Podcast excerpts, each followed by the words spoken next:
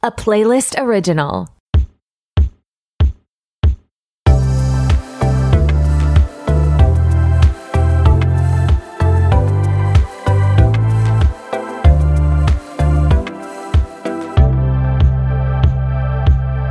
Hey, what's up? It's your host Tori, and who is ready to be petty? Welcome back to another episode of RTBP. I am so glad you're here. Merry Christmas, everybody. I'm recording this on Christmas morning. It is, well, it's 1.15 p.m. and I'm in my parents' garage. I have been interrupted like three times. It's, you know, just what you would expect around here. A little bit of a goat rodeo, but I was VVV busy leading up to this Christmas. We also had a huge snowstorm in BC where I live. So, had to get out to my parents' house early and we've been celebrating ever since Friday. It's been really fun. We've baked cookies, we've made lots of meals, we've played code names, puzzles, taken the dog for walks watched a lot of football, and it's been really fun. Had some cocktails, but I'm so excited for you to hear this episode. Sophie Strauss is here. She is a stylist for normal people. She is a stylist for regular people in LA, and we talk about early 2000s fashion shows like What Not to Wear, Queer Eye, and Fashion Police. And then we talk about the buccal fat removal trend so I really hope you enjoy our conversation. And even though I enjoyed the conversation, it did unlock a huge fear of mine that I like literally had. Like, why do you you like look your ugliest and you're just like going to get milk from the grocery store so you can make yourself a goddamned iced latte and you're in like the grossest sweatpants, like not a cute matching suit, just like the ones that you've had since grade eight that have like a hole in the crotch and you're just like living your like worst life.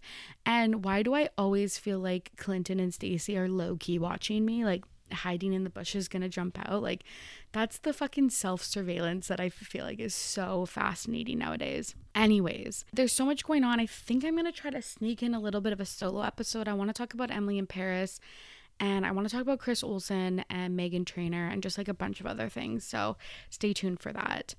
I had so much fun at the trivia night last week. Thank you so much if you came out.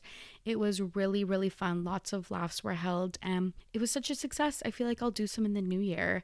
If you have any other like Zoom based event ideas, hit me up and I'd love to, you know, execute it. Over on the Patreon, this week's episode was with Vanessa from Best Week Ever. We talked about the iconic infamous, literal perfect piece of media, which is the Jack Antonoff and Lorde alleged affair PowerPoint presentation.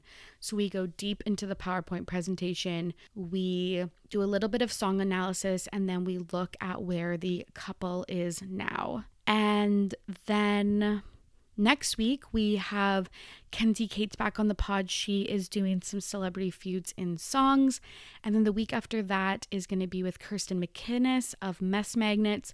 We are doing 2023 predictions, pop culture predictions. So if you have a prediction for a celebrity or a piece of pop culture, movie, TV show, whatever, send in a voicemail, speakpipe.com slash ready to be petty or send me a prediction via DM and I'll read it on the show. Last thing before we get to the episode, I would like to shout out Katie S and Caitlin G.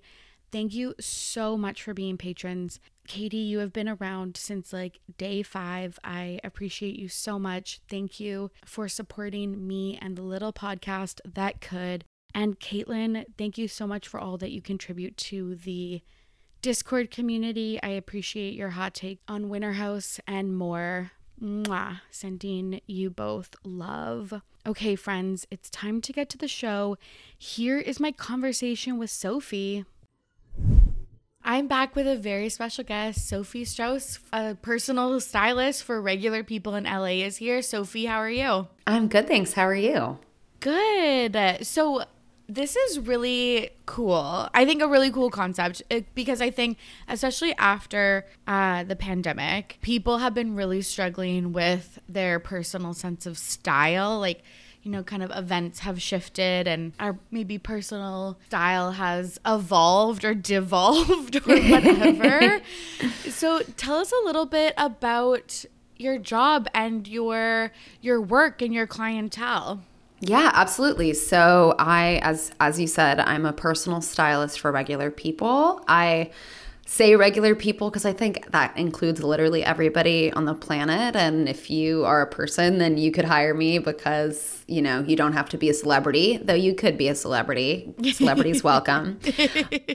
all genders, all ages, all sizes, all abilities. So I really love doing it and it's basically uh, something that evolved really organically. I realized since like i was you know basically born i love a lot of the things about fashion and shopping and getting dressed that i think most people really hate right? I love sifting through the massive store to find something special. I love trying stuff on. I love getting dressed in the morning. That's like one of the best parts of my day and i think that i realized that all these things that bring me like joy and you know make me feel creative and you know give me a sense of self are something is something that like for a lot of people for a lot of really legitimate reasons is super stressful and super loaded and like really kind of like triggering. And it's like i bet that i could help people with that. And so that's what i do. I've had over a hundred clients. I um and and it can be anything from you know we hop on a zoom right? My clients are anywhere in the world. Um, I, I do in-person services in los angeles but i do a lot of virtual services.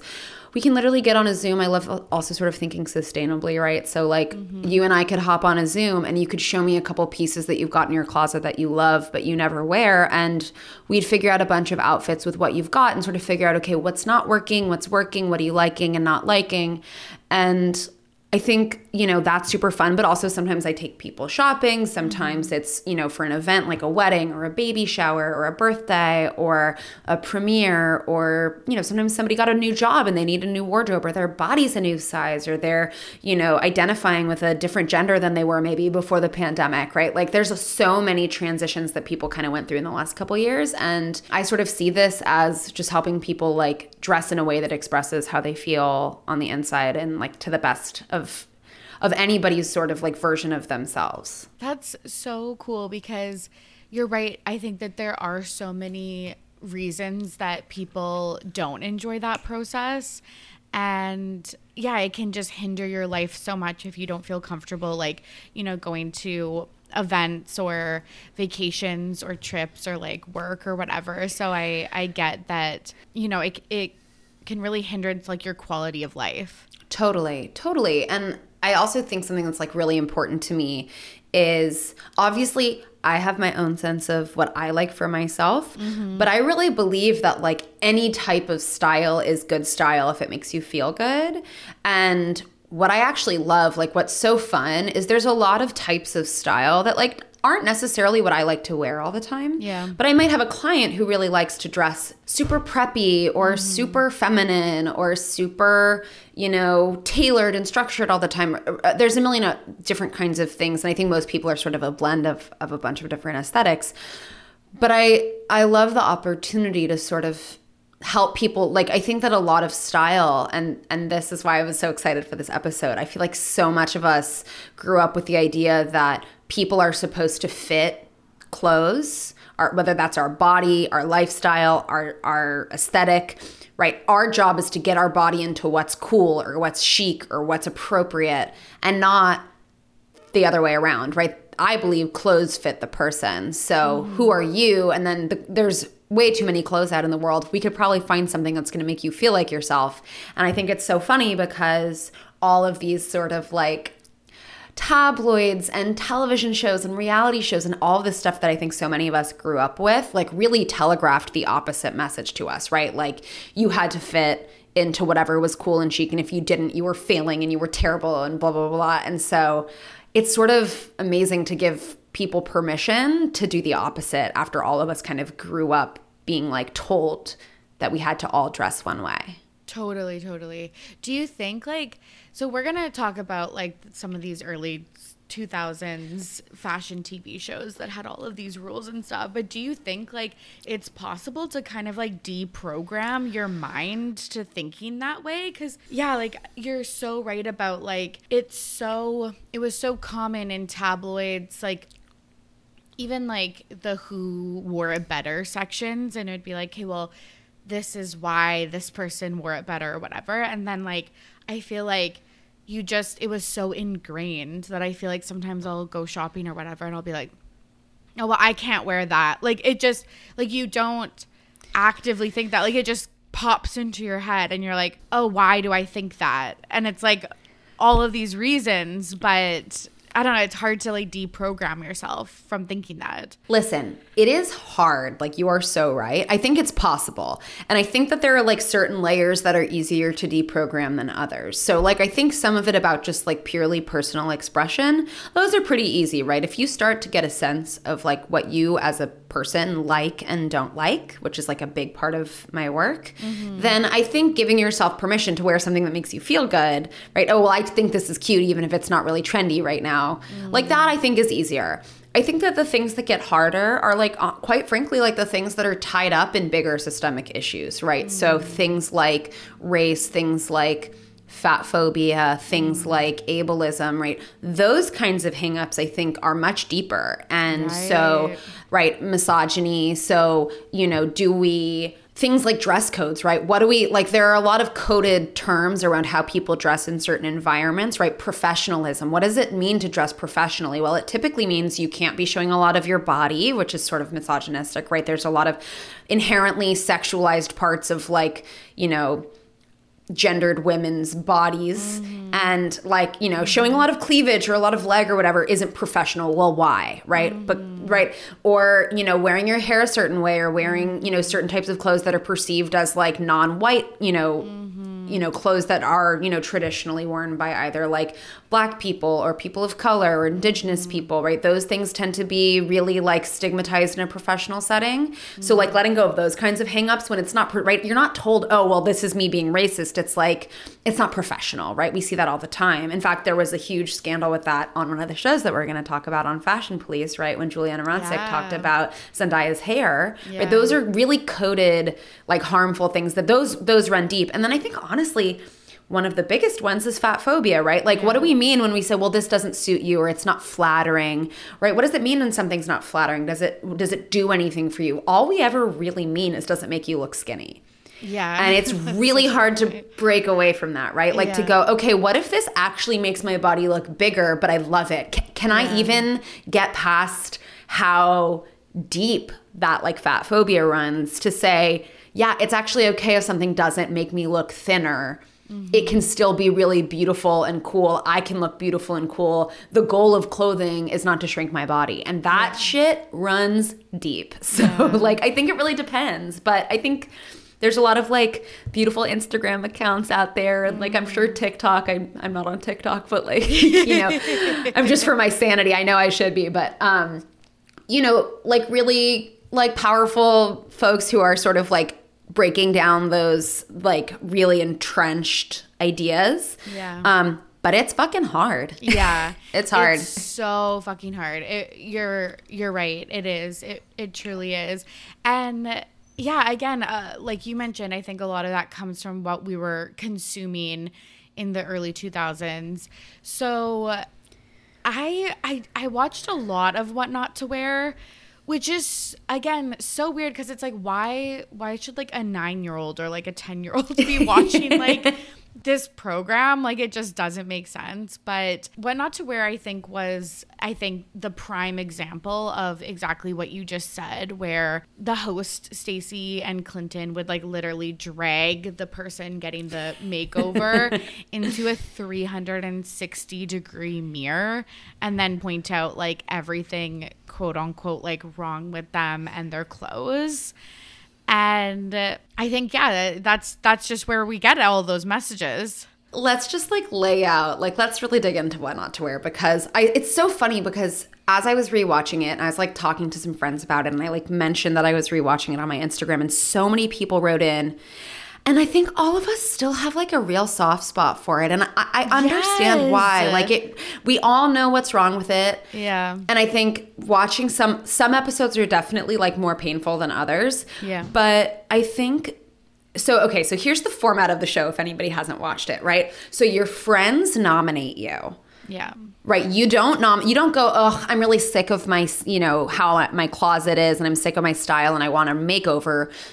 Your friends go, "Ugh, Tori dresses like shit." Yeah. And she wears stuff that's too skimpy and it's not professional and it's too frumpy and it's uh, you know blah blah blah blah blah and it's gross it, it's gross i don't like to look at it anymore like essentially right and there's and then there's like two weeks of secret camera footage Yes. of you or whoever like we, I mean, come on. We've all seen like you know that like meme where it's like the photo you take of yourself, and then like the photo that like you know your friend or your boy, right? The tagged photos, and you're like, yeah, of course, everybody looks fucking horrible, and they're not camera ready. And it was also before the age of social media, right? So nobody was really like aware of things like camera angles in the same way, and then you get ambushed by Stacy and Clinton, and they like ambush you in your place of work, and they basically tell you, you your friends have nominated you for what not to wear because they hate everything that you wear, and then they hold up a Visa card with five thousand dollars, and they say. If you want, you you you will get a five thousand dollars shopping trip and a total makeover, but you have to surrender your entire closet to us. And I'm assuming people have said no in the past, Yeah. right? But obviously we don't see those on on TV. And then the this poor person like flies to New York, brings all their clothes allegedly, and then Stacy and Clinton make you try them all on in a 360 degree mirror, and they just rip you to shreds. They tell you, and it was so interesting to rewatching it. I don't know if you had this feeling. It's painful watching like both Stacy and Clinton criticize people, but a lot of the times it's women in this. Yeah. you know, like, in I the think tank. It was like yeah, yeah. I think it was like nine nine times out of ten. Like It was women, yeah. Yeah. And and it's one thing hearing sort of Stacy talk about it because even when she's being mean and there's a lot of issues with it, she often talks about it with like some level of familiarity, right? As a woman, knowing whether she's right or wrong from a point of having experienced those pressures to look a certain way, right? Then and knowing what it means to dress as a woman in a society that makes women feel like they have to look a certain way. Mm-hmm. It was very uncomfortable in a way that, like, I think even when I was like nine and 10, right? I was like, I never really loved Clinton. And you're like, why? And it's like hearing Clinton like criticize some woman for like the way her boobs look in a top. You're like, Jesus fucking Christ. You know, you're like, Clinton, you've never had boobs. You try dressing mm. boobs in a top Yeah. in an era that tells us we need to wear spaghetti straps and like low rise jeans or whatever, Yeah. you know? Like, Yeah. And and then they criticize you. They throw away like most of your clothes, whether or not you like them. Yeah. And then they tell they show you like alternative outfits, sort of allegedly inspired by what they think your style is. yeah. They send you out for a day of shopping by yourself. Then they send you out for a second day of shopping where they come. And the whole time you're shopping by yourself, they're watching you on like a secret And, camera. and you're crying because you're crying. You're crying. Like every every episode you cry. And and then at the end you get your makeup done and you get your hair done. Mm-hmm. And then you like show them you have a big reveal with your family and everybody's so happy because you're not so terrible to look at anymore. Yeah. It's so sad. Like i agree that the the clinton part seemed it just yeah it didn't seem as sympathetic and i didn't love that. But i think like the thing for me was like when people would be like oh i thought i like looked good. Like that was like the saddest part when like because there were definitely some people that were like oh, like this is going to be great because I have been stuck in a rut, or like I am not feeling good, or like I am not dressing like I'm not as confident as I would like to be and and not that even confidence should come from like your clothes or anything but and I'm like looking forward to this but then it was so sad when people would be like oh like I actually liked that outfit or like I felt good in that or like oh you saw me grocery shopping you're like I, I feel fine because I'm just grocery shopping like totally and I remember there was this one episode, and it was a woman who, like, basically wore only pajama pants.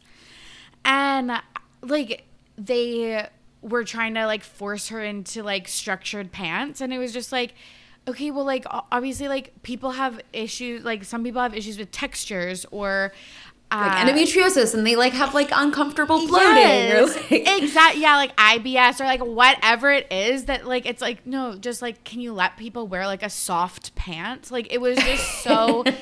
it, I don't know. It was just so sad and then yeah I, I feel like they just distilled a lot of people's like when you you were talking about personal style like i think a lot of times they took out almost the personal style. Like it was just generic versions because they don't know this person.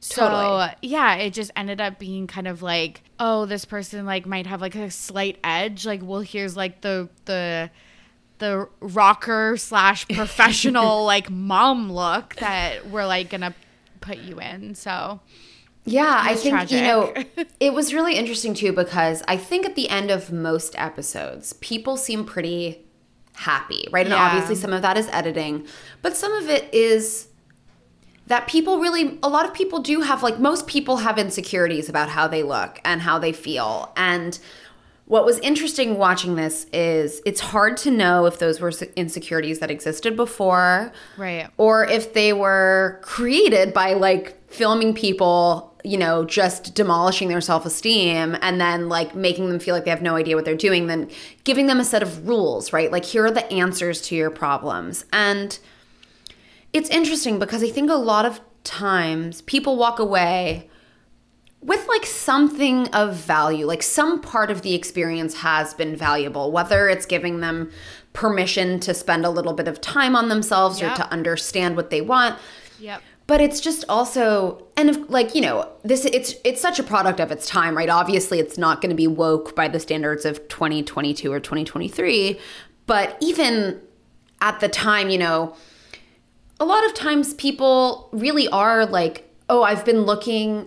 And it's funny because this comes up in my work a lot, right? People want rules. I think people crave that. They crave like structure. Yeah. And there is something about, and maybe it's like a particularly sort of like Western thing or whatever, Yeah, but it's like yeah. you really want somebody to say, this is right. If you do this, you will feel good. Yeah, And if you do this, you will feel bad. And so something about that clearly the way that Stacy and Clinton present these rules for a lot of people it's almost a relief right people who don't know why they don't feel good and then they're told you're doing it right right there's something very like if you think about being a little kid right and a teacher or parent says yes very good you're doing it right even if you don't know what you're doing I think that makes people feel good, but there's nothing lasting in that. And and so, you know, it was really interesting because like I watched, I rewatched a couple episodes where, like, you know, you really do watch somebody get a sense of, oh, like, I could experiment and, right, get pushed out of my comfort zone and try a dress that maybe I wouldn't have thought of or a top I wouldn't have thought of. And actually, I really do like that. And I could see how I could mix that and match that with,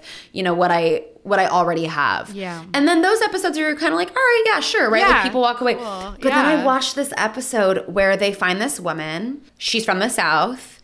And like, you know, by today's standards, I mean, I can't like make any guesses about her like gender or sexuality, but like she very much is somebody, all she wore all the time was jeans and like mm. camo jackets, right? Yeah. Like kind of like almost like hunting gear. Yeah. And I, Stacy and I Clinton, feel like I know, like I know this episode. like, they were really determined to get her to wear a dress. yeah, Like it was so important. Yeah. And you watch this thing and it was almost like watching like a conversion I know. you know, ther- you know what I mean? Like it was like really painful because Yeah. she's so miserable the whole time. Yeah. And then she shows up made over and in a dress for her family and her family is so happy. And I, ca- like I'm just like I'm desperate to like see where this person is now and how she's doing because you're like oh my god at, at the very least you're like listen she doesn't want to wear a dress right like Yeah, like, you could have her you could help her elevate her style yeah. without forcing her into something that she just clearly feels so miserable in and it was like oh my god Yeah. And like you're right about how you don't know how people are now because it's like I'm assuming 9 times out of 10 after like 6 months or whatever these people just revert to what again they were like comfortable with before. But how do you even like trust your family or friends after that cuz that's the other piece like you mentioned like the family was excited that now their mom like fits into like a very narrow perspective of femininity and like womanhood and stuff. Like it's just interesting how it's like it's also the people around you that have these expectations that they're putting on you and like I don't know, just how rigid and uh, again tragic that really is. I think it also like kind of really fucked us up about like a closet clean out. Like I do a lot of closet clean outs and people are so traumatized by those because they really just have this image of somebody who's not you going through like your personal belongings and deciding what's worth keeping and what's trash. And for some people again that might be like a relief like oh my god, I don't have to even deal with it. But I think mm. for most people you want some say in it and it's Yeah. like it's also it's like that's not very sustainable. Like all those clothes end up you know sure maybe some of them like get to brought to goodwill or something but it's like they all get thrown away. It's like you know i love helping people find ways to style clothes that they've had forever that have kind of lost the sparkle and it's like reinvigorating that instead of being like we have to buy all this new stuff which by the way it's like you watch it and it's so trendy and like so much of it is stuff that like Stacy wouldn't wear, you know, Stacy wouldn't wear now, you know, and Yeah. um, and she's she's such an interesting figure because I think she's really evolved and like she's actually like a wonderful sort of champion of like personal style and being mm. comfortable in your body and stuff now in a way that I think she wasn't then and I appreciate that people can like evolve. I don't think Clinton has been on the same journey, but I don't Yeah. really know what, you know. But it's interesting because Stacy's whole thing was like she was really a proponent of rules, right? And you know, you wear this with that, you wear a pointy shoe with this, and I think people really gravitate towards those kinds of things. Mm. And I think it's interesting. What is the what is the modern day version of having style rules that aren't so deeply entrenched in those things we were talking about earlier, Yeah. right? That aren't so deeply entrenched in body shaming Yeah. or um, you know patriarchal ideas of how men and women should dress, right? How do you have rules? And I think what I like to talk about with my clients is like they're not rules. Mm-hmm. They are concepts, right? Like it is objectively true that if you wear a pointy shoe, most of the time your leg will look longer. Mm-hmm. Whether or not you want your leg to look longer mm-hmm. is up to you. Yeah. Right? Like I have some clients who are very tall. They don't want their leg to Yeah, look longer. yeah, like, yeah. you know, Yeah. and and there's nothing wrong with wanting your leg to look longer, legs, whatever, but you know, so it's like how do you talk about these concepts of style and really there's concepts of proportion and geometry and Yeah. color and pattern as something that is an objective fact but without giving it a a quantitative Yeah, or I'm sorry, like a, a, a qualitative moral yeah, moral yeah. value. That's so Exactly. true because you're right. Like a lot of, I remember like one of the rules that I picked up from one of these shows was like, if you wear something tight on top, you should wear something loose on the bottom, or vice versa. So it's like if you're wearing like a tunicky type top, like wear it with like a mini skirt, or, like- or if you're wearing like flared jeans, wear like a tighter shirt.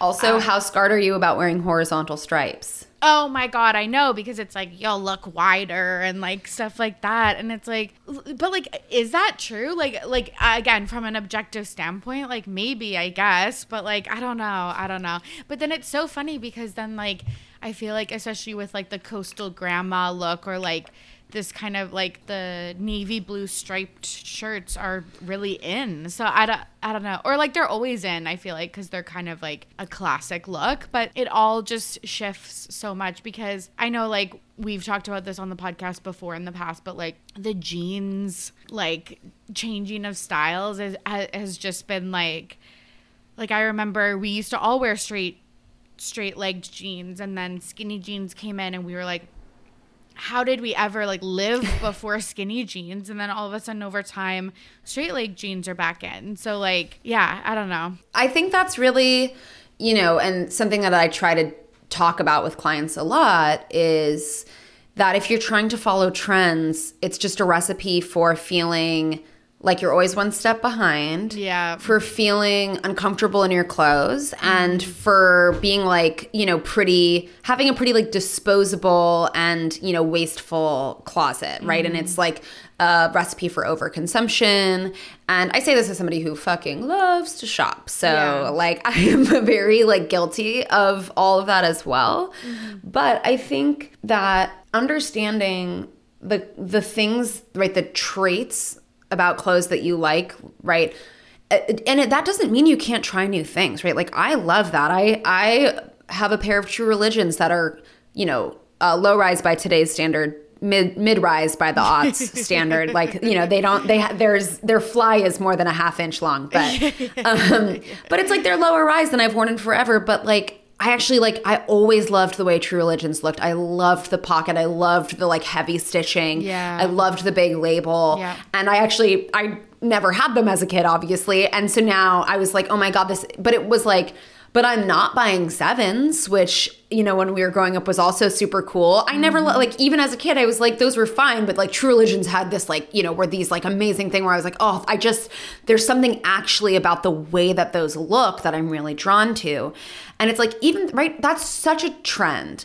But being able to identify, okay, I'm actually, I'm drawn to that not because like Bella Hadid is wearing it, but because there's something about the way that that looks that genuinely appeals to what I like. Yeah. Then like go for the trend, right? But I think so much of of things like what not to wear like deprogrammed us from ever being in touch with our own sense of style because we were so nervous that we were doing it wrong all the time. Yeah.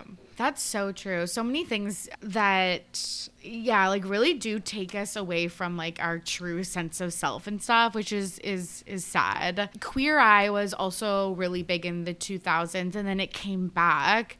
I guess it has like a little bit different of a vibe. Like they don't focus as much on like body and it's like a lot of the makeovers is like adding sunscreen like not being like you have to wear makeup but like but like add, adding things yeah like sunscreen and stuff that are like actually like good for everybody. But do you think it's like kind of the same vibe? Like do you think in 20 years so it's like 2043 are we looking back at queer eye being like oh it's kind of like the same thing again? Or do you think we'll look back on it more fondly It's an interesting question. You know, I didn't watch the original Queer Eye, so I don't know, but so I can't speak to that one. But I've watched a lot of the new one. And I can't even remember. Do people not like people nominate themselves? People, their friends. it's both. I think It's it's, both. Yeah. And and I think the thing where there's a huge that's a huge difference with Queer Eye is Yeah. whether or not people are nominating themselves. My understanding is like it's generally speaking thought of as like a gift, Mm. right? As opposed to like we need to cruelly rip apart what you're doing. It's really thought of as this is like an opportunity for somebody often who spends a lot of time thinking like you know Thinking the people who others, thinking yeah. of others to think about themselves yeah. um, so that sets the t- like this the context for it is super different. Yeah. I do think what will probably age poorly is a lot of the specifics of advice. Like honestly, I think right, like we already know Antoni's recipes are gross. Um, Bobby's over there working his ass Yeah, off, redoing people's yeah. entire homes while like Karamo makes a photo album Yeah. but I think if I'm going to speak specifically to style, Yeah. like I really actually love Tan France, and I think he has great like taste. Yeah. I think it's not really like his fault. I think that anything that like gets sort of made into a television show, something that's supposed to be really easy to sort of like package is going to have to get really streamlined in a way that loses all the nuance of being a person. So, like not everybody needs to do a French tuck, and I love Tan France, but like some for some people that's not a. And by the way, like I personally often struggle with a French tuck because it's pretty fussy. Like you're half tucked in, you're half tucked out. It, you move your arms, the front comes out, the back's you know caught on the back. Like Yeah. so it's you know I think that, but we see this with any of these shows with What Not to Wear with.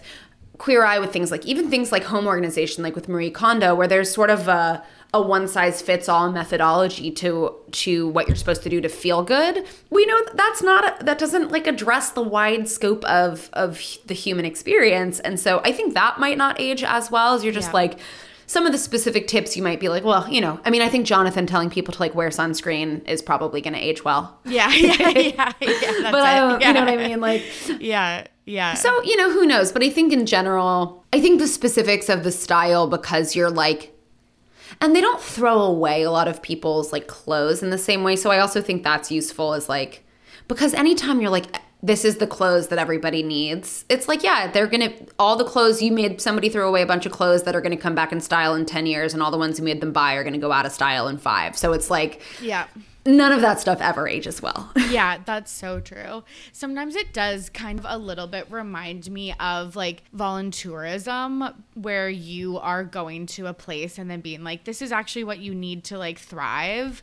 Because I also just think like, even when we were talking about what not to wear, it's like, okay, so you picked this mom who, you know, is working and then managing a household and then taking care of these kids. And it's like, okay, so now you like fix, now she, you know, she wears a belted t shirt now. And it's like, yeah. okay, but it's like, yeah, but she's like not getting enough help at home.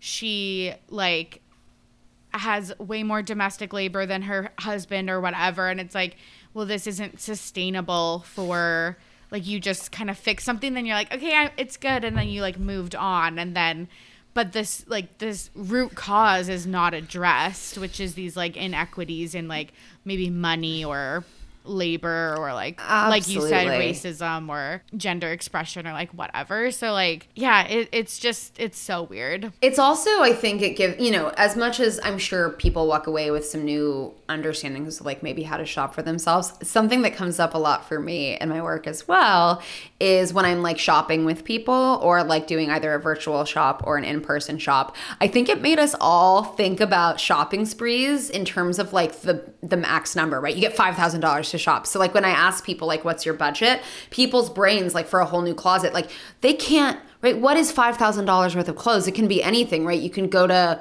h&m or Walmart and you can get $5,000 worth of clothes or you can get go to Prada and get $5,000 worth of clothes you're going to cut right there and then there's everything in between and it's so there's no way to conceptualize that. And so it's funny because people I think because of shows like this are also like when I ask them for a budget they think they need to be able to give me some like top line number. Yeah. And like no no, tell me like what's the most you would ever spend? What's the most you could comfortably spend on a single item without it becoming something where you're like really, really, really, really have to sort of like budget to make that happen, right? Yeah.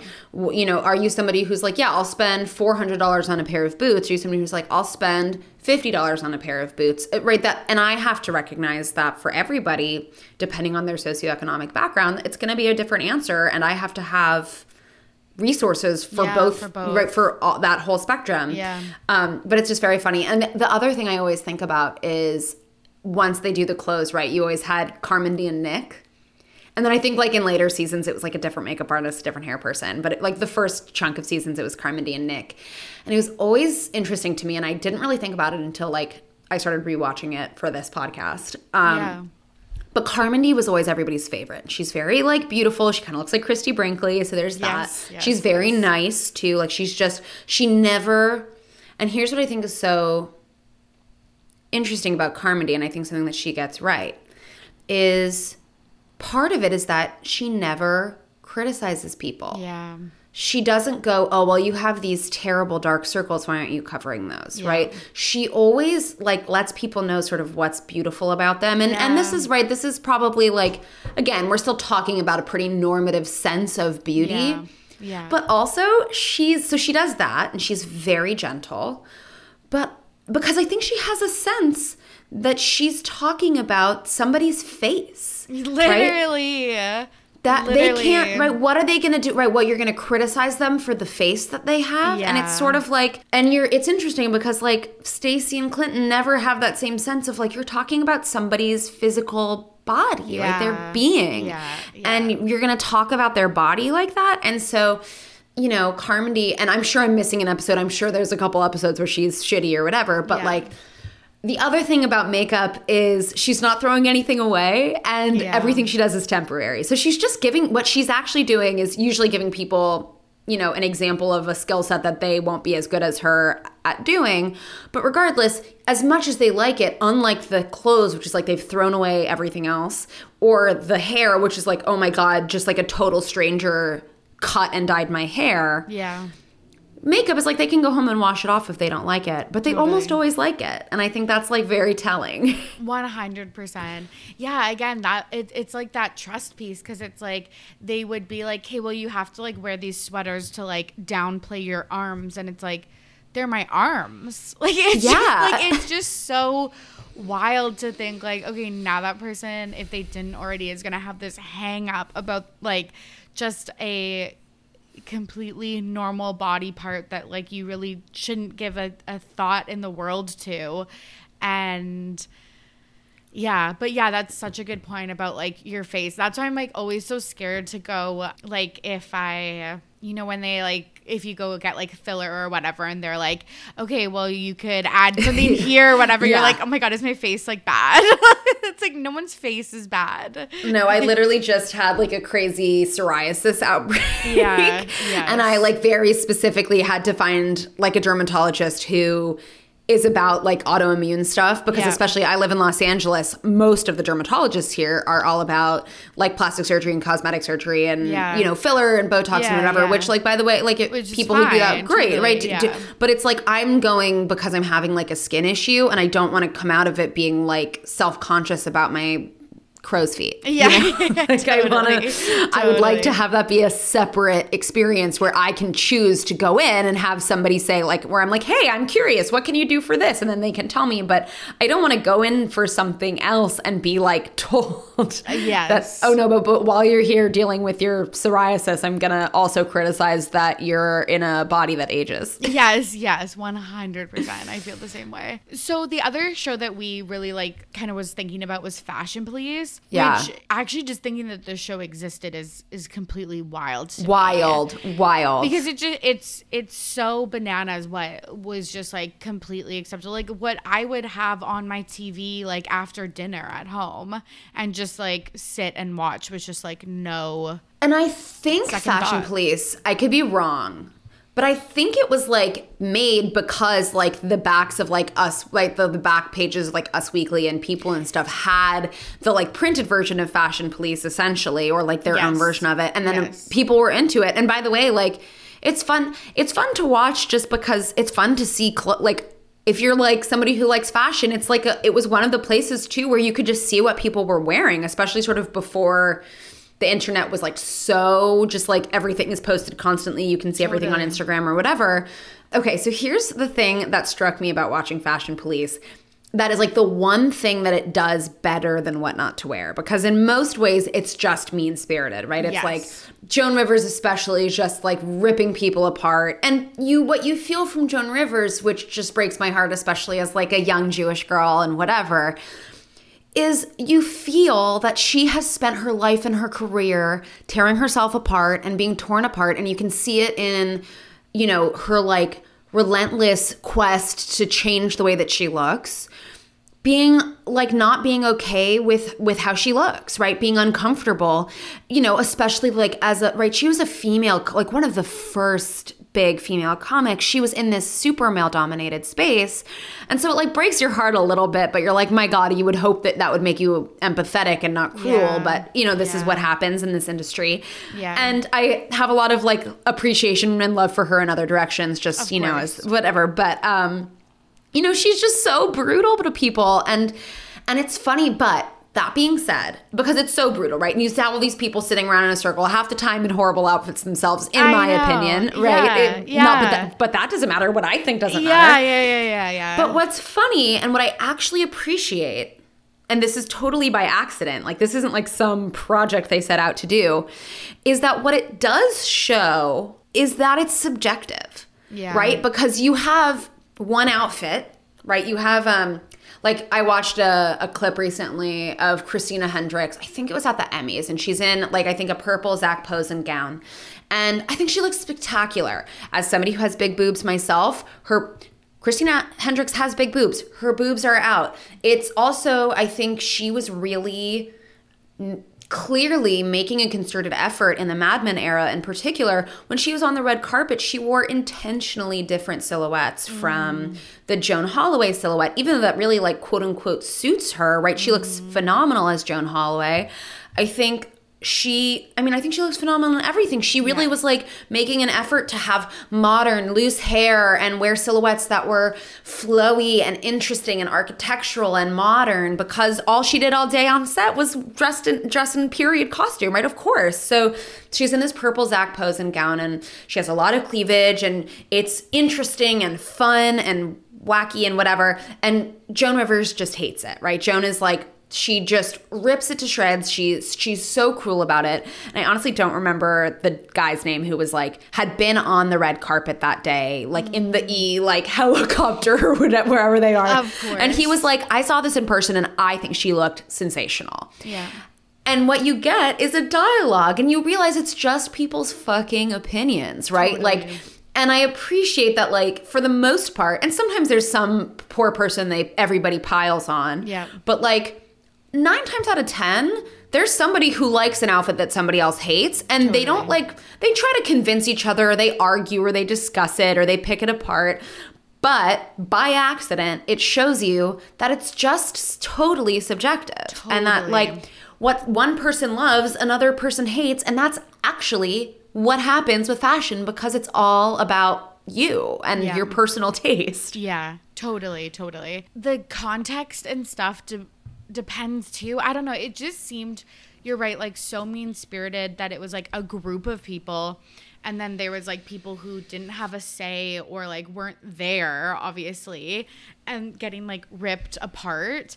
Um, like I don't know, because it's like sometimes I think on my Instagram stories I'll do like, did we like this look or whatever, and like and like the poll options are like absolutely not or like whatever but i don't know for some reason that doesn't seem the the context doesn't seem the same i don't know maybe maybe that's being hypocritical I think liking a look is really different also than does somebody look good in something. Yeah, Right? yeah, like yeah. and and I think the obviously I'm splitting hairs, but I think saying do you like this is essentially asking like do you appreciate it? Would you wear it? Yeah. Right, there are things I don't like. There are things I wouldn't Yeah, wear. yeah. And even if it's not phrased as would you wear it, there are some things I think I like the way that they look, and they're right there. That you people right by offering both, you're allowing people to have their opinion. But you're not saying like, does she look terrible? yeah right? Like, yeah yeah yeah like does this does this look good on this person i think Right. the, the other thing that i was like thinking about when i was thinking about fashion police is like when i was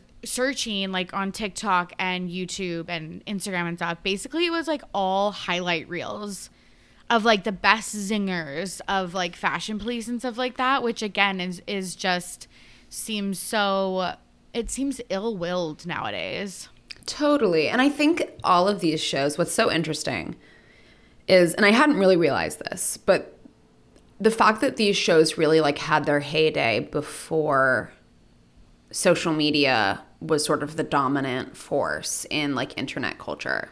yeah These shows had a really big hand in like teaching us, and I think especially women, how to be seen.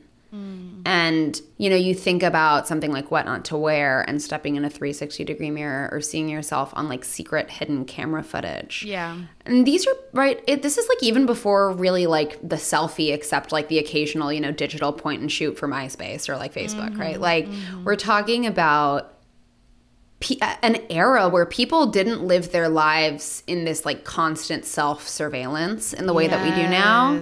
Yes. And it's like sort of corrupting.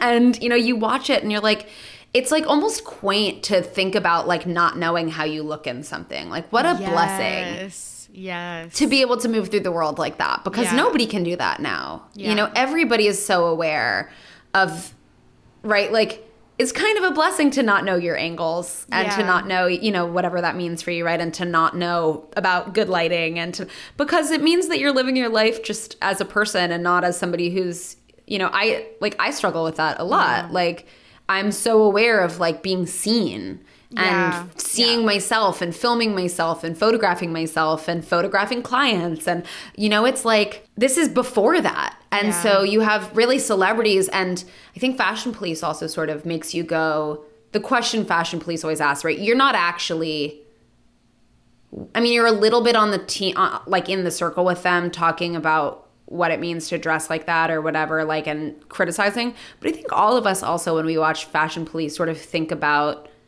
what you would wear to avoid their scrutiny Yeah. right that's like the question that sort of gets incepted into your head is knowing how they feel about stuff how would you dress to win right to not to make it on a best, Best dressed list and not list. a right Yeah. and not on the worst dress list Yeah. and you know that's that's that was like before right a time where we think about like what we're gonna photograph for the gram. Yeah, that's You so true.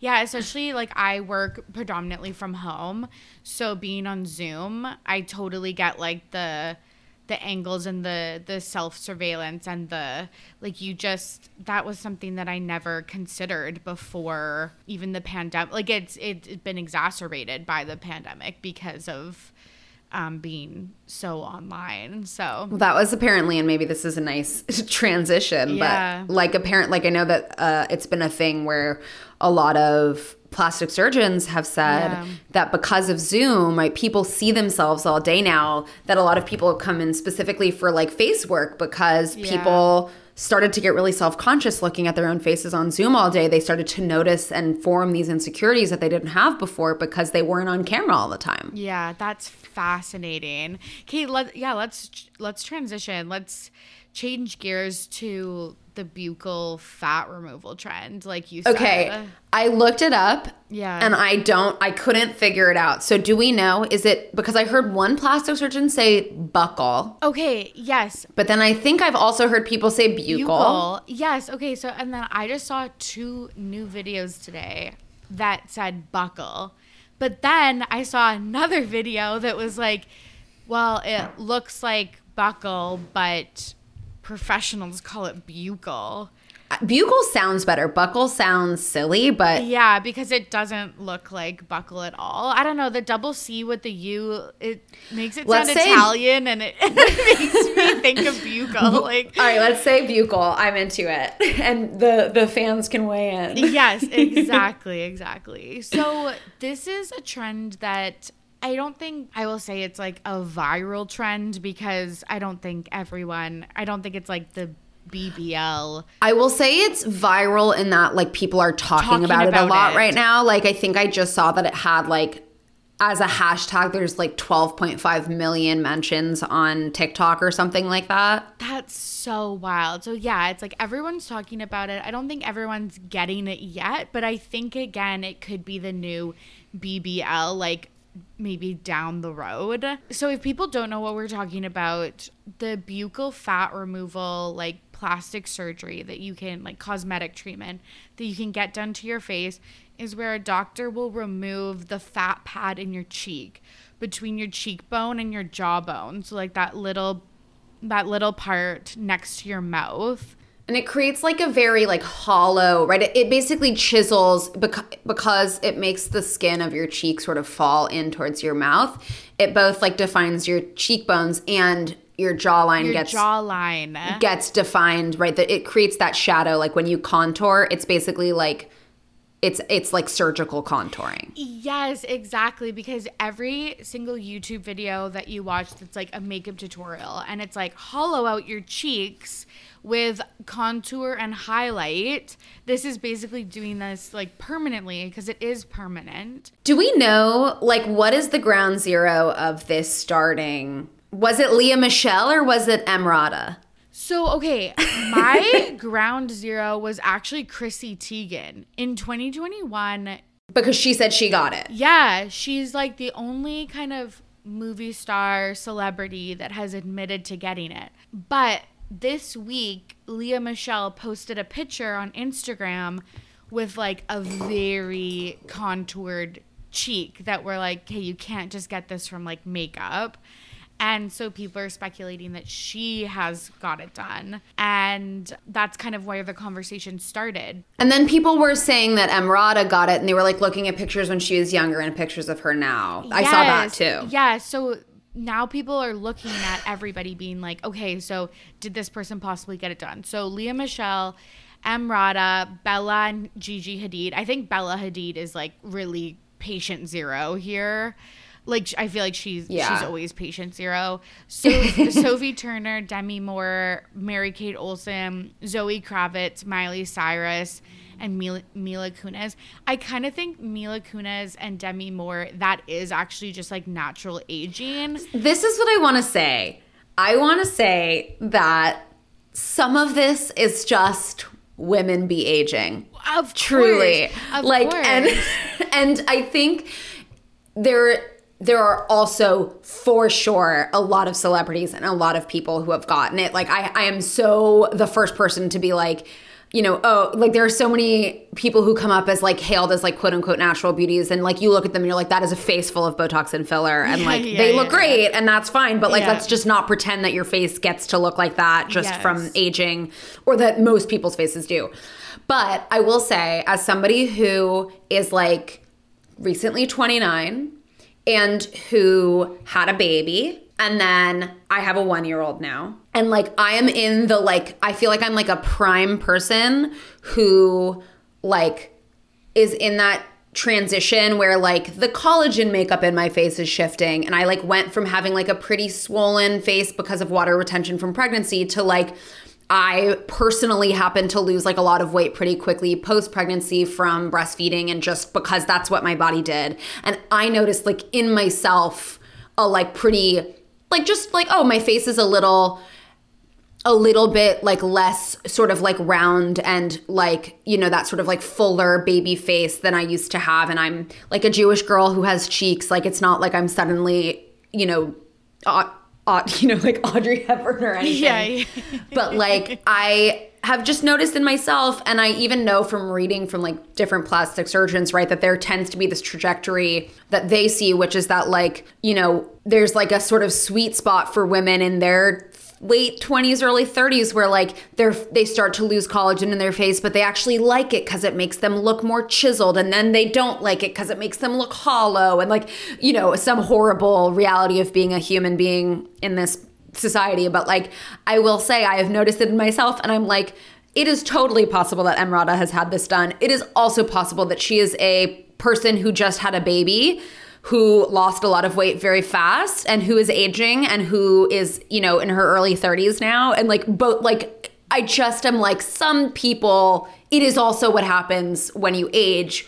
Which brings me to my opinion on getting it done, which is like, oh my God, if you get it done and then you age on top of that, like what happens? Where does your face go? what do you do? it disappears. Like it's so interesting because yeah, fat in your face, like fat pads, like that's why fillers especially are so popular is because people like the the defined, you know, cheekbones and lips and that's through because it, it indicates youth and that is Right. natural fat in your face. And so as you age you lose that in your cheeks and in this buccal area and your lips and stuff.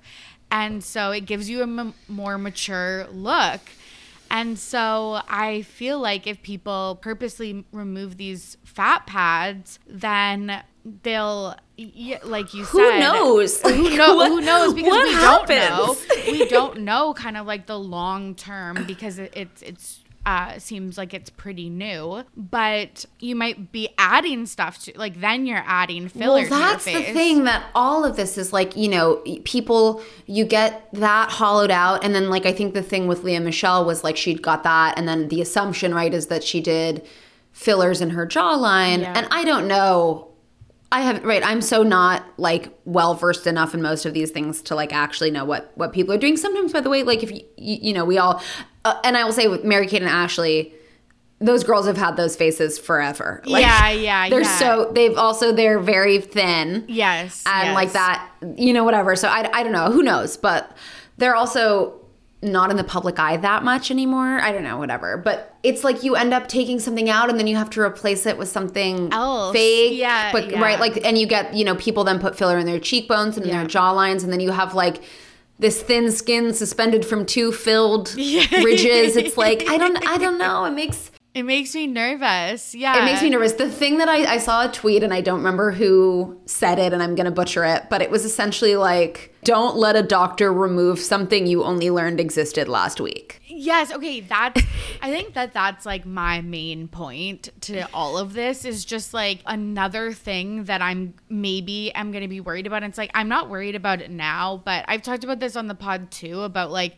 how I never thought I had like thin lips in my entire life. And now it's been like, you know, 10 plus years of that being really not a trend because like also people just naturally you know, it's kind of weird to say that body parts have trends, but like that is is such a feature of beauty in 2022 and I was like, "Oh, like that never was an insecurity of mine." And then I li- literally started noticing it. So it's kind of like we were talking about with these 2000s shows. It's like that might not be a pro- like a problem you think you have at all because it's technically not a problem, but like and then you just take in all of this messaging. And then three years down the road you're like oh my god i have the thinnest grossest lips i've ever seen in my entire life. And you're like how like how did i not notice this problem before? And like i should do something about it. And it really this is i think a perfect example of that because i think that bella hadid like i think it was like you know maybe like 2017 2018 everyone was like she's the scientifically the most beautiful woman and like all of this stuff people i think that don't follow or her or i have seen her like before images. I remember her from the real housewives days. Yeah exactly and, and she she did say like yeah i got a nose job and sh- she regrets that which is interesting but like if you don't know those pictures or again maybe you do know them but you're not thinking about them every time you see her face you just start seeing all of these images of these beautiful women with these hollowed out cheeks and i feel like then you start to think about that. I think it's really sinister and i think that my friend told me this and I, she would not take credit i'm sure she heard this somewhere else but whenever you start to have a sort of like picking yourself apart moment about your face or your body if you can have like a moment to just stop and ask yourself who stands to profit off of me hating this about myself? Even if it doesn't change necessarily how you feel sometimes it helps to put it into perspective a little bit that like perhaps it's not actually a problem but it's totally. like a manufactured problem designed to then like create you know an insecurity to then sell you something. Yeah.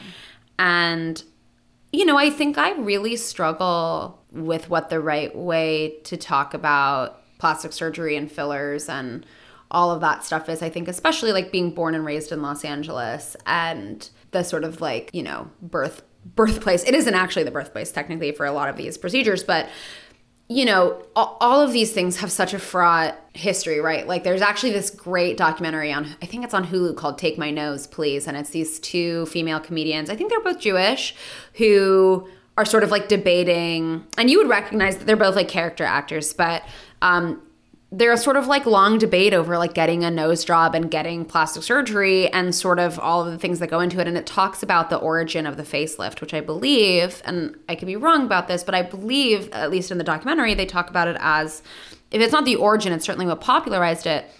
In like france in like the early 20th century it was primarily for working single women who worked as like secretaries or in front offices and things like that who were going to age out of their employability because they weren't going to be young and beautiful anymore.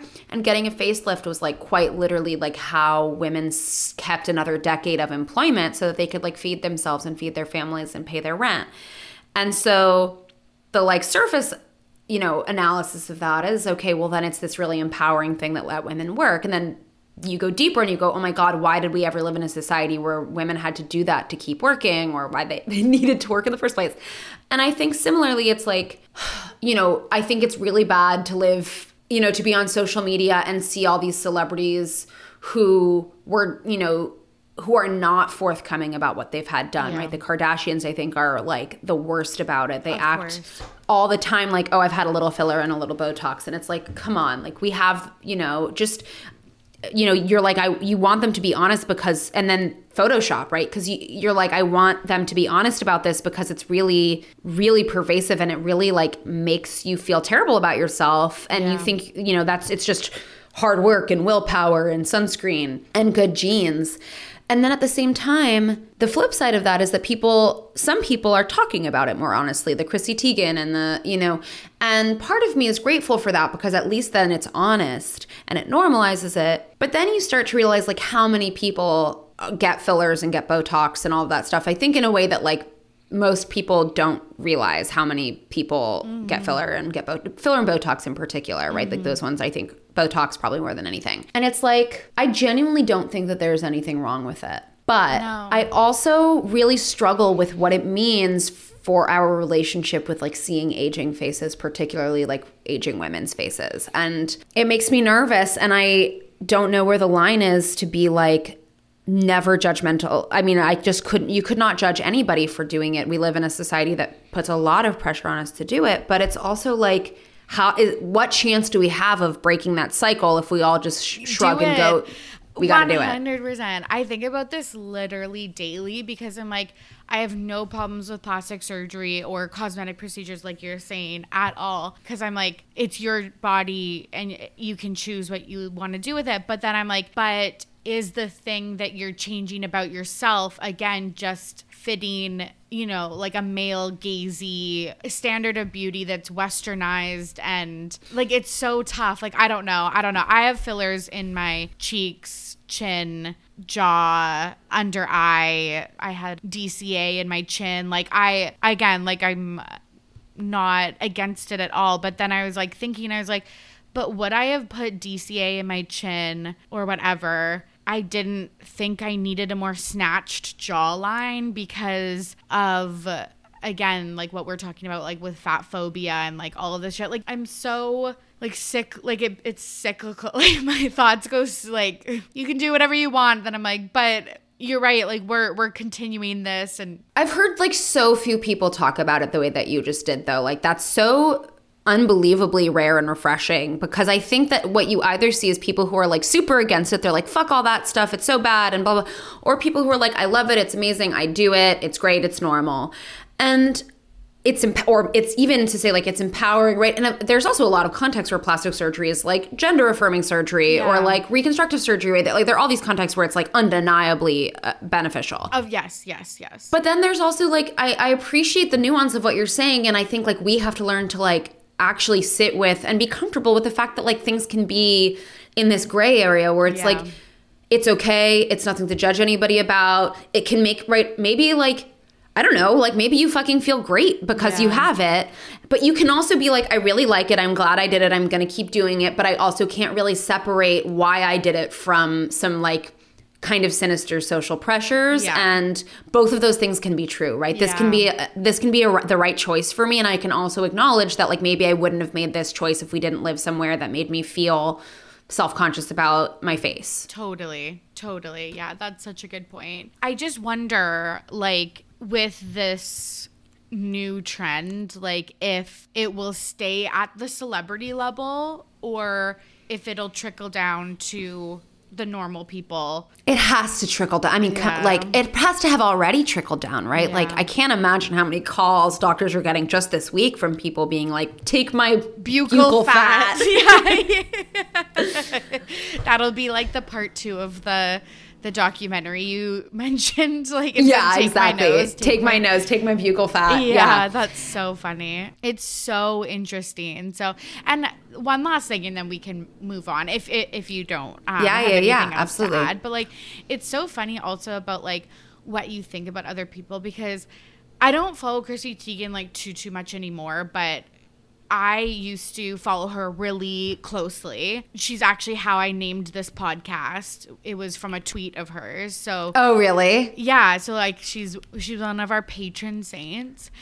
I'm. I had like a similar trajectory with her. I feel like I like followed her super closely, and then I kind of like got off. Yeah, she had that like weird kind of like cancellation that I was like, eh. and then I was like, uh, I actually.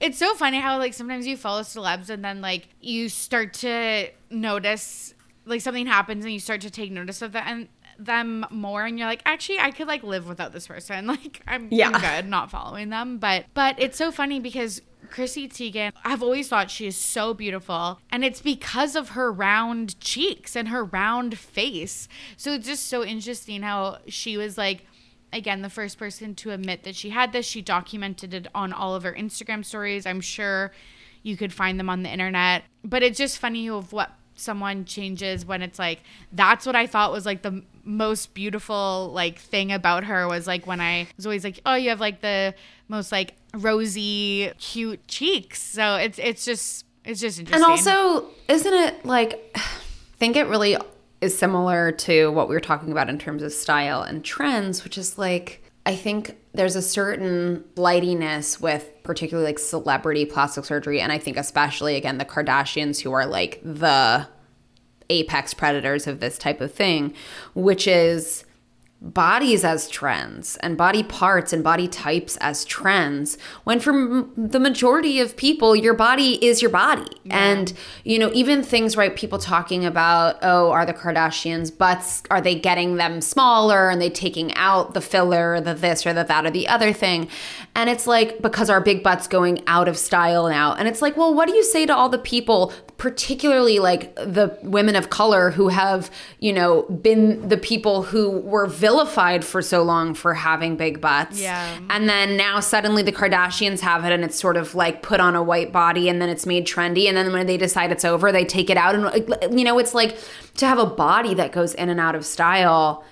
And it's like, similar right what you're talking about with chrissy teigen's face it's like i think one of the beautiful things about one of the nice things about social media, right, is finding people who maybe have bodies or faces or traits like yours and looking at them and looking at them over and over again and looking at them feel okay. Mm-hmm. And right, like other celebrities who have like not super full lips and who's who have mm-hmm. wrinkles and who have, you know, whatever kind of body type or hair type or skin color or age, right? Like all of these things where it's like it's really nice to see the gorgeous range of human existence and expression and shape and all of those things. And then like when they get homogenized and then like put through a trend mill, Yeah. then like none of us can really relate like like it's nice to, you know, it's nice to see somebody who has full cheeks like you or who has, you know, hair like you or thin lips like you or full lips like you or a big butt like you or no butt like you. You know what I mean? It's like 100%. and then all of that goes away when everybody just gets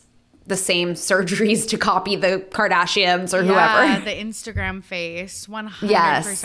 Yeah, couldn't agree more. Okay, let's move on to Pettyweight Champion of the Week. So, this is the part of the show where our guest nominates a Pettyweight Champion of the Week, someone in the media who did something petty and it was iconic. Who are you nominating this week, Sophie? Okay, I am nominating Haley Lu Richardson. Honestly, she she played Portia in season two of White Lotus, and I have to admit that I did not even watch the season of White Lotus, although I really want to. Me too, me too. Did you watch season one?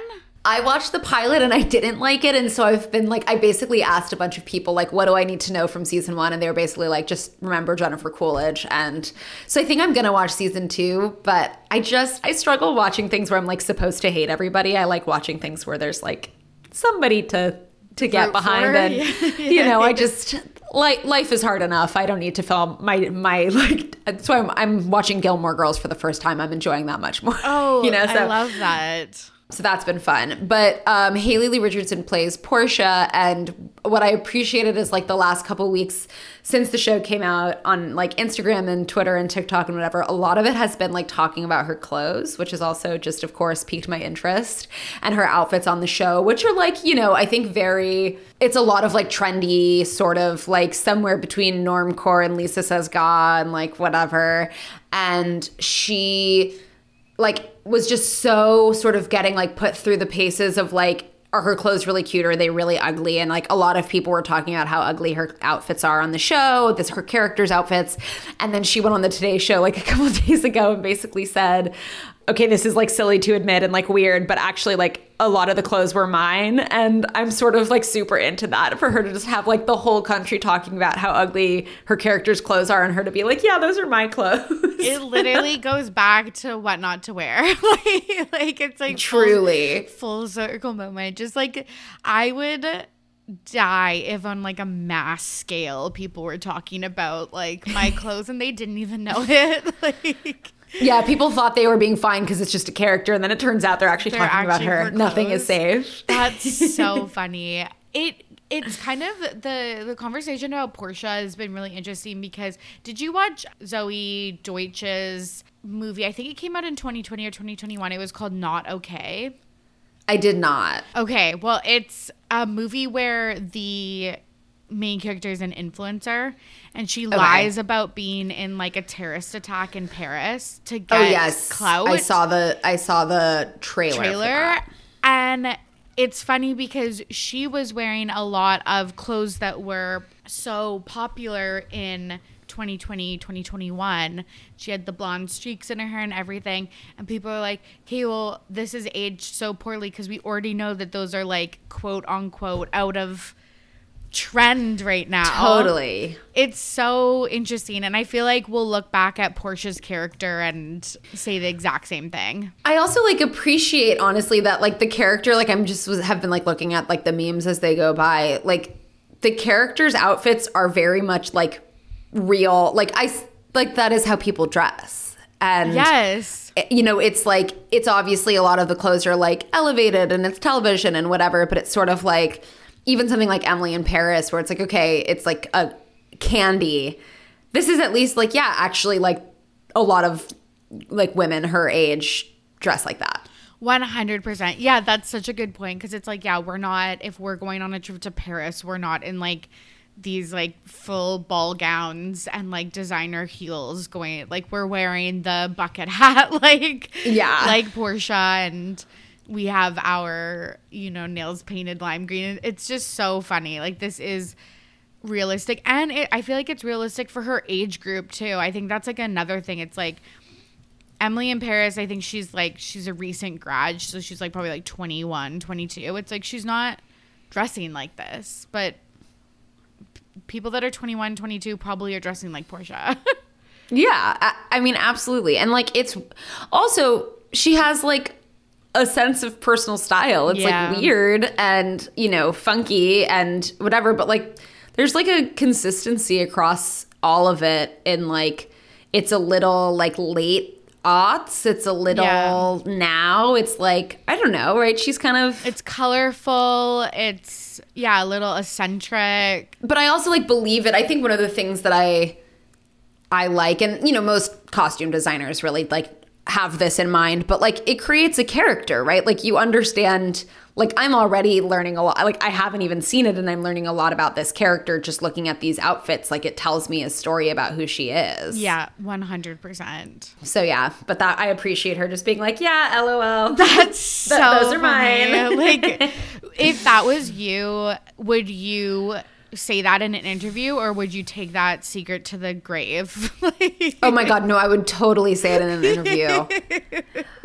I love that. I, one of like my the pride and joys of my life is like having some ugly item that people reject and being like, "No, I'm going to make this cool."